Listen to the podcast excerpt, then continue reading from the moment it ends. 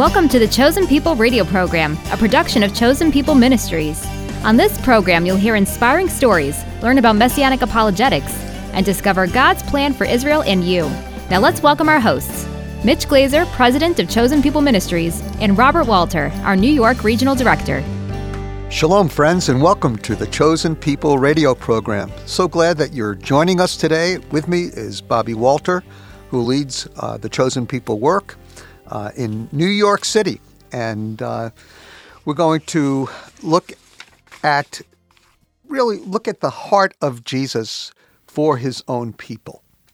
And, uh, you know, sometimes in Jewish academia, they understand the New Testament, believe it or not, as an anti Semitic document. Mm-hmm. Isn't that true? Mm-hmm. Yeah.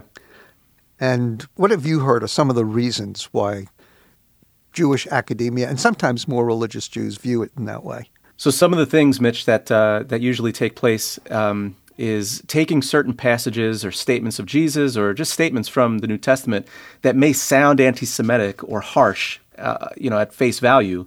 But uh, when you look at it in context, you know, it's really consistent with what we see in the Old Testament as well, with many of the prophets. So, for example, some things from the New Testament in Revelation, where you have the synagogue of Satan referred to, well, that yeah. that has just been taken out of context and then broadly applied to all Jewish people of all time, and viewed as like an anti-Semitic uh, uh, verse. I, I think that a lot of the language, particularly the strong prophetic kind of language that is used by Jesus and Paul especially. I think that if it was Isaiah saying it, most Jewish people would never call Isaiah an anti-Semite, right? Right. Right. Yeah. It's just it's the understanding that somehow the New Testament is not a Jewish document, and I think that we need to understand the Jewishness of the Gospels, and so when Jesus speaks even a harsh word about his own people, uh, he's speaking as a Jewish prophet. Mm-hmm. And underlying all of this is the deep love that Jesus has for his own people and for his own identity as as a Jewish person. I don't think Jesus thought he was starting a new religion. I don't think Jesus ever for one moment thought that he was becoming a non-Jew. I mean, you can't read all that into the New Testament. And so, for example, in Luke 19, verses 41 through 48, uh, we read, When he approached Jerusalem, he saw the city and wept over it. Mm-hmm. Now, someone could say, well, that was pretty judgmental. Uh, but wow, I mean, if you read Second Chronicles, especially the last few chapters, and the judgment that fell upon the Jewish people uh, because of not keeping the festivals, because of the uh, of the way they treated one another, which is in the rabbinic literature. There's the belief that the Jewish people were transported to Babylon. I mean, that's a major Jewish tradition. And so there's no doubt that uh, Jesus was weeping over Jerusalem uh, because J- Jerusalem was living a, a, life apart from God for the most part. Not just the religious Jews, but, but uh, a lot of the citizens. Uh, and that was typical. I mean, Jewish people are sinners just like Gentiles. Mm-hmm. And so, what was Jesus' response, though? He wept over the city of Jerusalem. Why? Well, very simply, because he loved the city of Jerusalem mm-hmm. and he loved the people in the city of Jerusalem.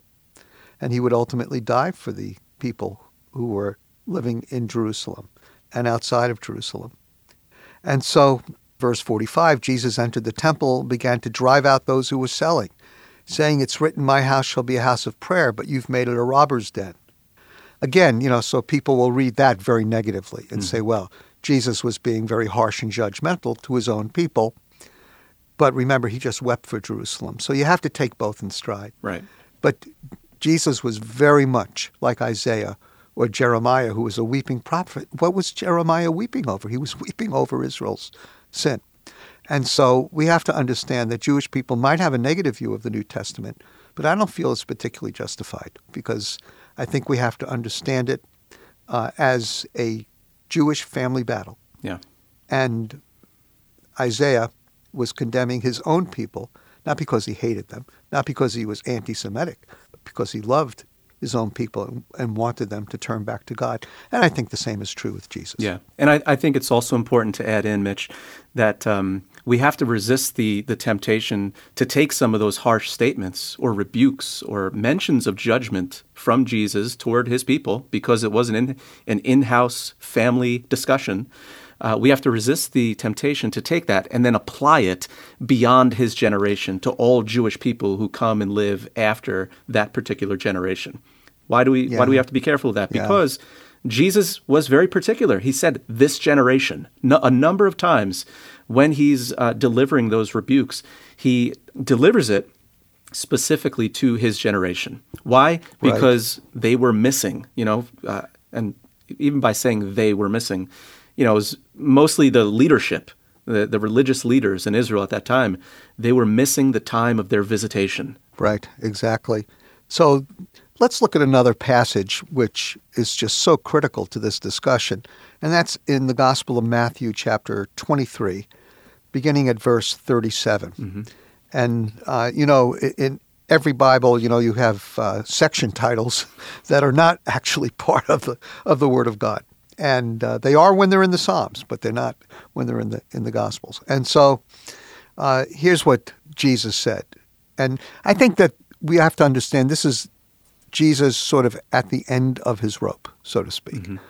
And this is the uh, sort of the end of his ministry where he's going to move quickly from here to the crucifixion.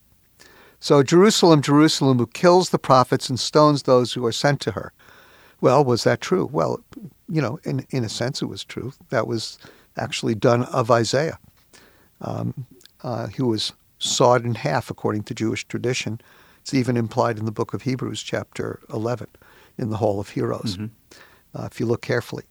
So he says, How often I wanted to gather your children together. So there's his heart. The way a hen gathers her chicks under her wings, and you were unwilling. Now, here are allegedly the harsh words of judgment. Behold, your house is being left to you desolate. The word house there, oikos in the Greek, bait in uh, the Hebrew, uh, habayit, the house, was always a reference to the temple mm-hmm. and used in this way. So it's a reference to the temple. Behold, the temple, your house, is being left to you desolate. For I say to you, from now on you will not see me until you say, Baruch haba Hashem Adonai. Blessed is he who comes in the name of the Lord.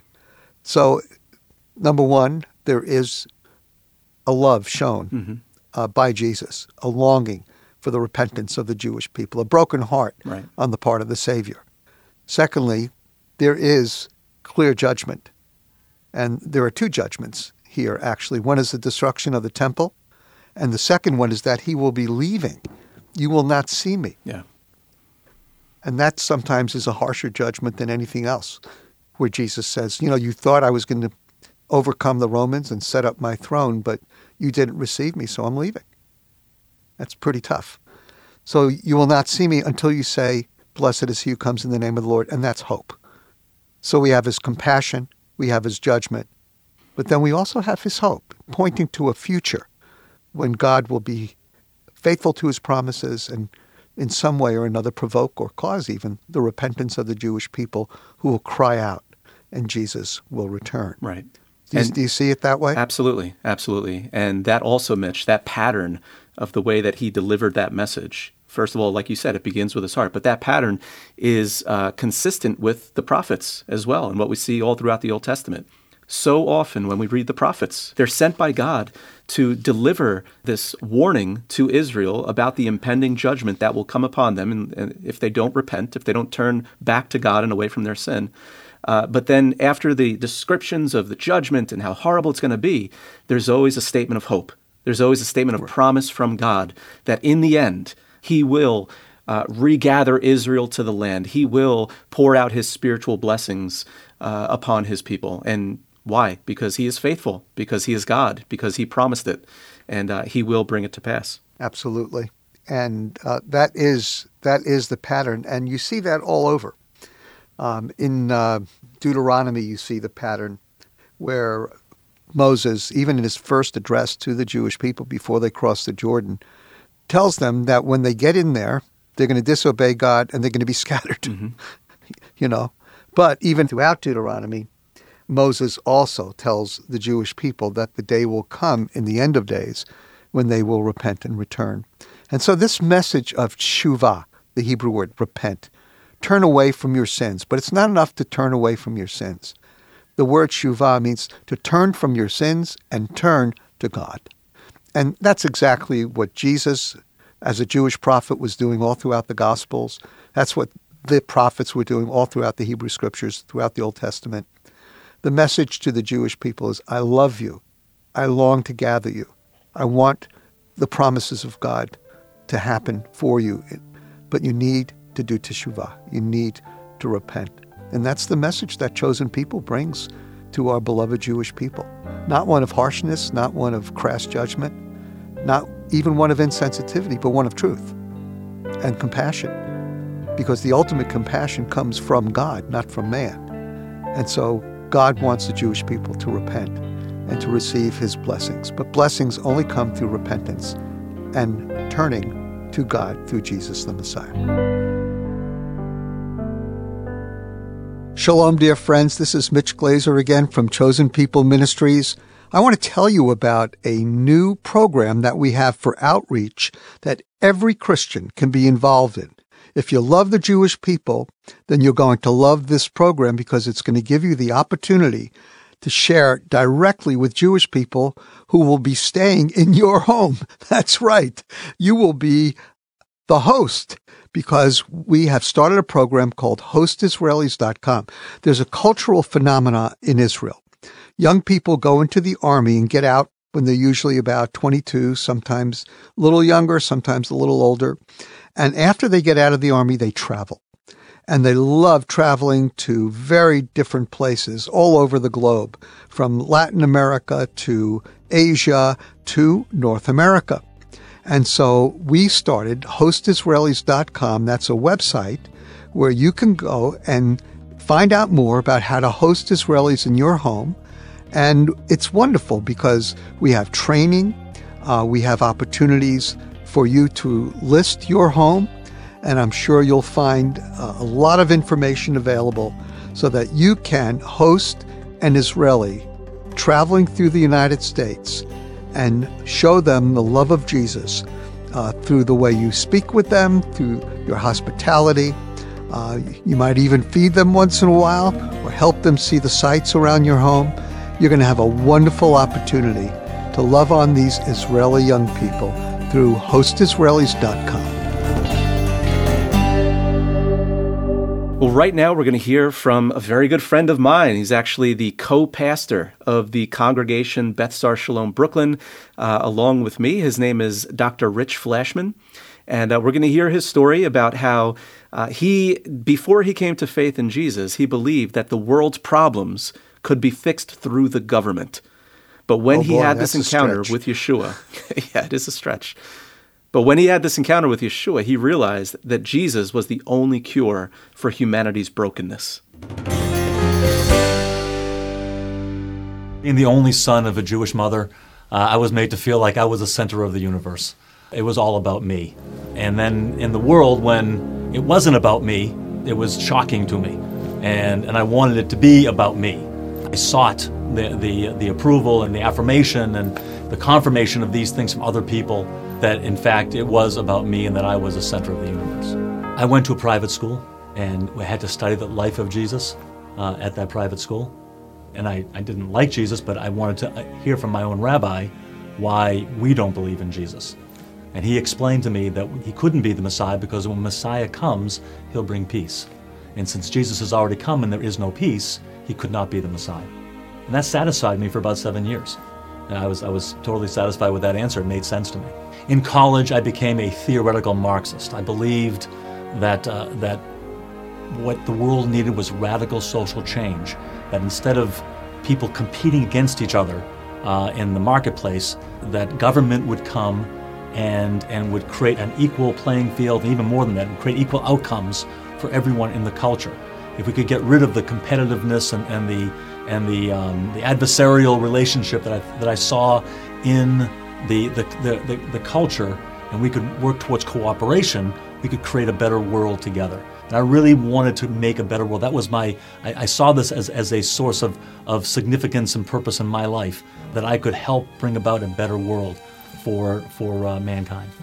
The only problem with my convictions uh, about change, social change and making a better world was the, was the problem of the brokenness in people, my own personal brokenness. I saw that, my own selfishness, my own pride, uh, my own lust, my own greed, all of those things in, in my life. And, and I saw that in other people. I saw it in the world around me. And if, if there was something wrong with us, if there was something wrong with people, then changing social systems wouldn't make any difference. It would just be the same thing over and over again. So in my freshman year of college, uh, I hear a knock on my door. I open the door, and there's a young man there. He looks at me, goes, "Hi, my name's Paul, and I'd like to come, I'd like to talk to you about establishing a personal relationship with Jesus Christ." I thought, "Whoa!" It took me by surprise, and I said, "I'm sorry, I'm Jewish." He goes, "That's okay. So is he." I said, "Yeah, yeah, you're right." Yeah, I said, uh, "Come on in." So I invited him in the room. I invited some some of my Jewish friends from down the hall to come join us, and then he began to explain to us why Jesus was the Jewish Messiah. So the questions that I came to college with stayed with me, and I, and I realized if there was no God, there was no hope. Uh, that led me on a, on, on a quest, on a search. And in the process of that search, I came across the, the prophecy in the 53rd chapter of Isaiah. And I remember reading it and thinking to myself, what's Jesus doing in my Bible? I was surprised as I read it that, that this was from the prophet Isaiah, the Jewish prophet. I said, What's Jesus doing in my Bible? And I began to think, why didn't the rabbi tell me about this? Why didn't he tell me that, that there was a picture of Messiah uh, other than Messiah bringing peace, but a Messiah that was going to suffer and die for us? After college, in order to make extra money, I worked nights and weekends uh, for a kosher caterer in, uh, in Boston. one night, uh, April 30th, 1980, uh, I was at Temple Sinai in Marblehead, Massachusetts. Uh, I was there for a donor dinner, serving a donor dinner. I was asked if I would pack up the truck so everybody else could go home and just I would be left. And I said, fine. So everybody else left. The, the, the ladies uh, had their fundraiser inside the shul, and I was outside uh, with a cup of coffee and a cigarette and just thinking about life. All of a sudden, inside the synagogue, the women started praying. Uh, their prayers began to remind me of my own searching and my own struggle, my own uh, journey that I, that, I, that I was on. And I started thinking about uh, Jewish history, and I started thinking about uh, David, and I started thinking about Jesus. Is Jesus the Messiah? Is, is it really important who the Messiah is? Is, is Jesus the, uh, the Son of God? Is he, is, he, is he God? Did he ever say he was God? And couldn't he have just meant that he was close to God and intimate with God? And I said, what difference does that make what the name of God is, as long as we, we, we live a good life? And as I'm thinking these things, I'm walking around the temple parking lot, and I get to the uh, the end of the parking lot, and I look up, and before me is a gathering of light, and the light forms a figure of a man, and the and the man is, is all in light, and and, and, and there was and he was behind, he's in front of a cross, not on the cross, but in front of a cross, and it's all brightly illuminated in front of me, about 20 yards, about 20 yards away from me, as big as life. And I looked up and I saw the figure, and I said, "Oh my God, it's Jesus Christ." Hands are shaking and I'm shaking my head on the way home. Did I really see this? Did I really see this? And and it, it, it scared me so much. I decided to, to, try to put it out of my mind. So I spent the next couple of weeks just partying and and uh, going out to bars and just trying to forget about what what had happened.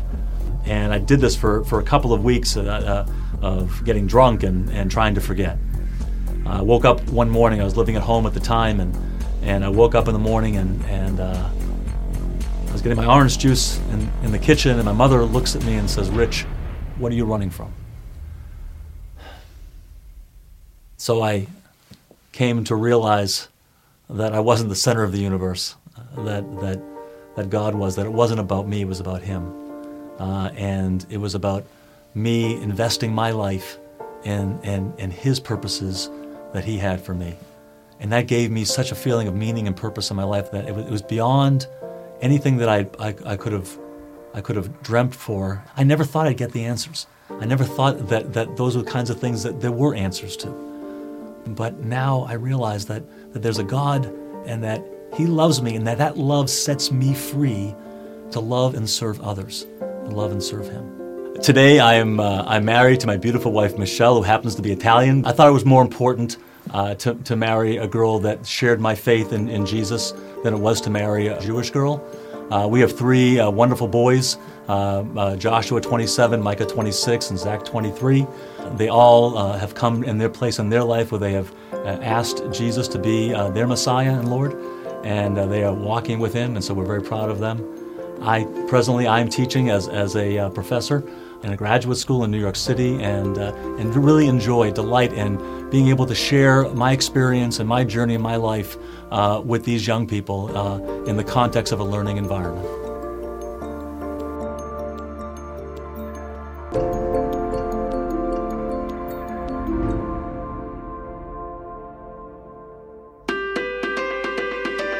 Shalom, friends. This is Mitch Glaser, president of Chosen People Ministries. There is a growing movement of the Holy Spirit among second generation young adults, and we have a great ministry to these folks. There are hundreds of them. There's a beautiful commercial center, two and a half times the size of what we have now, that'll seat over 150 people. We have space for children's work, we have space for a cafe. And so pray over the center. We'd love to have you come on a chosen people trip. But I know that you'll want to be involved in one way or another to help the gospel go out in power to Israel.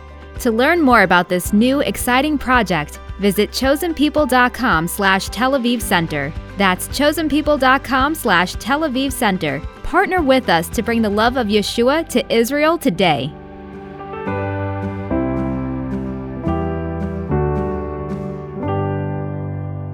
You're listening to The Chosen People, which is produced and sponsored by Chosen People Ministries. Thank you so much for joining us today. And Bobby, just for listening, um, we're going to send anyone who asks a free Messianic Jewish calendar, a free calendar designed to help us to remember to pray for the peace of Jerusalem. It's important that we do this because God actually rewards us for praying for the peace of Jerusalem. I know maybe some of you are purists and you don't want to do something just for the possibility of receiving some kind of reward from God. But, brothers and sisters, it's God's will that we be rewarded for being obedient. And that's the way God operates in this world. So the Hebrew word for prosper, pray for the peace of Jerusalem, they will prosper who loves thee. Prosper here really means finding peace and quiet of soul. It's not the word that a word that has anything to do with money or property. And by praying for Jerusalem's peace, we can personally enjoy the comfort and tranquility of soul that Jerusalem will enjoy corporately through the Messiah Jesus. You know, Genesis 12 gives us another promise when God says, I'll bless those who bless you, Jewish people in Israel, and curse those who curse you. And through you all the families of the earth shall be blessed. So when we pray for Jerusalem, when we pray for the Jewish people, we find ourselves blessed as well. So be sure to connect with us today and ask for your free calendar when you visit chosenpeople.com slash radio. You can also get more information and join the team when you give us a call at 888 293 7482. That's 888 2 Yeshua, the Hebrew name for Jesus. And when you reach out today, be sure to ask for your free 2023 2024 calendar that will help you pray for the peace of Jerusalem. We'll send it to you as our way of saying thank you for connecting with us. And now let's wrap up today's program with the Aaronic benediction.